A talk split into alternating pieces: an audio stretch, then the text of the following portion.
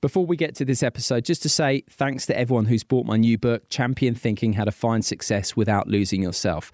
Published by Bloomsbury, the response has been terrific. It's an Amazon bestseller, it's been top 20 in the airport charts consistently, and the reviews have been terrific right across the board. And if you like this episode that you're about to hear on Flow, you'll be sure to enjoy Champion Thinking head to my website, simonmundie.com or Amazon, Waterstone, Smiths, places like that to get your copy.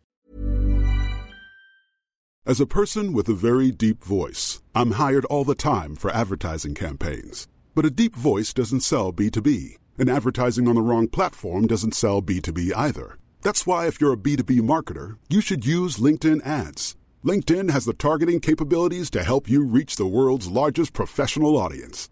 That's right, over 70 million decision makers all in one place. All the big wigs, then medium wigs, also small wigs who are on the path to becoming big wigs. Okay, that's enough about wigs. LinkedIn ads allows you to focus on getting your B2B message to the right people. So, does that mean you should use ads on LinkedIn instead of hiring me, the man with the deepest voice in the world?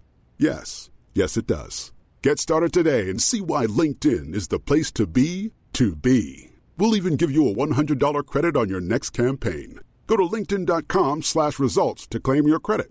That's linkedin.com slash results. Terms and conditions apply.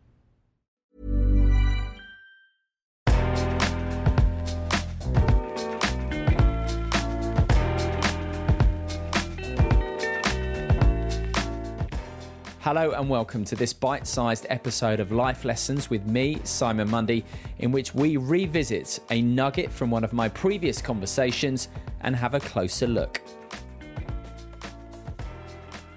Are you a human being or a human doing?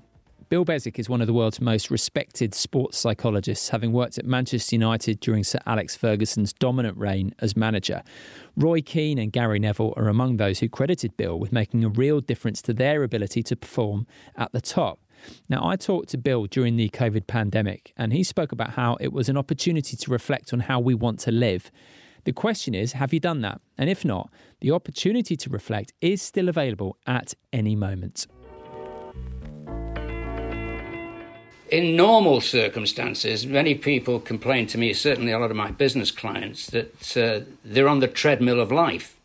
They don't get any sort of personal timeouts to think and reflect on the on all sorts of aspects of their life and uh, development. This is suddenly everybody's forced off the treadmill, and what a wonderful moment to capture! It's a sort of personal timeout to reflect on your story and whether your story in life is heading the way you want it to be. I think there will be many people go back to work with a different perspective now. Having worked from home and perhaps having not worked at all, having had more time with the family, having had more time to read, to think, to reflect. I think it, it's that turning a threat into an opportunity and because you're off the treadmill, taking a deep breath and thinking, Am I living the life I want to lead? Do you think the treadmill of life had got too quick before this pandemic set in? I really do. I think it's a, it's, it's for some people, it will be a wake up call because the treadmill is a, is a wonderful excuse for not thinking. And, and I see that in sport all the time. The regular pattern of daily training, daily activities, game, recover, train, game, recover, train, it actually forces you into an almost a non-thinking state, uh, and you lose perspective and balance in your life. I've had a couple of people get in touch with me who listen to the podcast and appreciate sort of the mental health angle, for example, who've said things like uh, some of the issues that they maybe had around anxiety, they were able to distract themselves from before, but now because we're all under lockdown, that opportunity has gone. That may feel uncomfortable, but is that an opportunity in and of itself to face those uncomfortable feelings as well as the thoughts that we've been avoiding? Yes, I think that's uh, that's a great point, Simon, that the people are making. That um, anxiety is a piece of information that won't go away, but you can distract it by keeping moving, keeping busy. And, and many of the coaches I've worked with actually do that. They don't face up to the realities of life because they always have an excuse to keep moving. I've got to be somewhere. I've got to do this. I've got to do that. We're playing on Tuesday. Now is a chance to actually look that anxiety in the face and say, I'm going to stop reacting to you. I'm going to start dealing with you.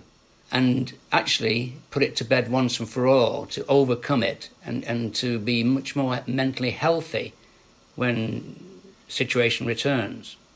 I can only give you examples of when athletes or coaches come to see me privately and, and they find that just sharing their anxieties, being honest about what's happening in their lives and what's getting in their own way, helps them enormously. So the starting point might be to be honest about the anxiety and to share it with somebody you love or care, or even somebody online, a mentor, a counselor, an old friend.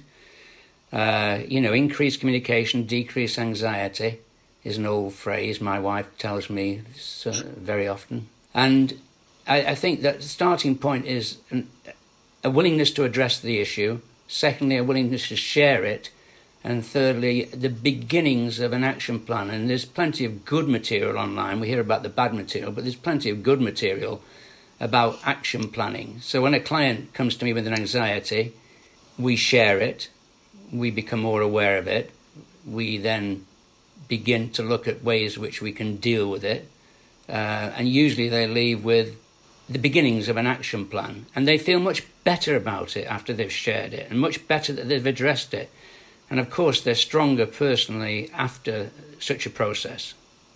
So vulnerability and being open is key. And and just quickly then, uh, th- this opportunity then of, of this of being that we're going through, rather than the, the relentless doing. So getting back into into just being to some degree is it, is the balance between being and doing was that out of out of whack and is this an opportunity to get that bit more bit more um, on an even keel i think if i take my two sons I was an ordinary PE teacher when I started, but I had time to watch my children play the games and the activities and go to school and see them operate.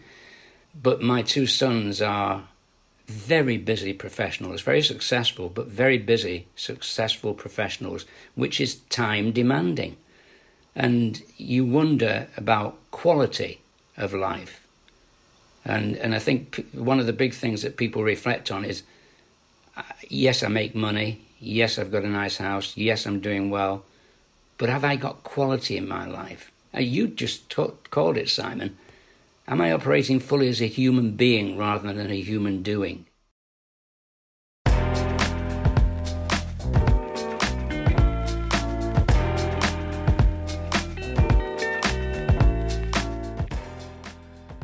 Thank you very much for listening to this episode of the Life Lessons podcast. If you'd like to get in touch, please feel free to do so via my website, simonmundie.com.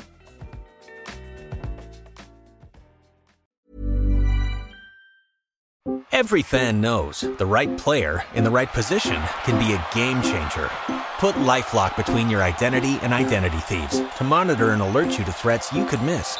Plus, with a US based restoration specialist on your team, you won't have to face drained accounts, fraudulent loans, or other losses from identity theft alone. All backed by the Lifelock Million Dollar Protection Package. Change the game on identity theft. Save up to 25% your first year at LifeLock.com slash aware.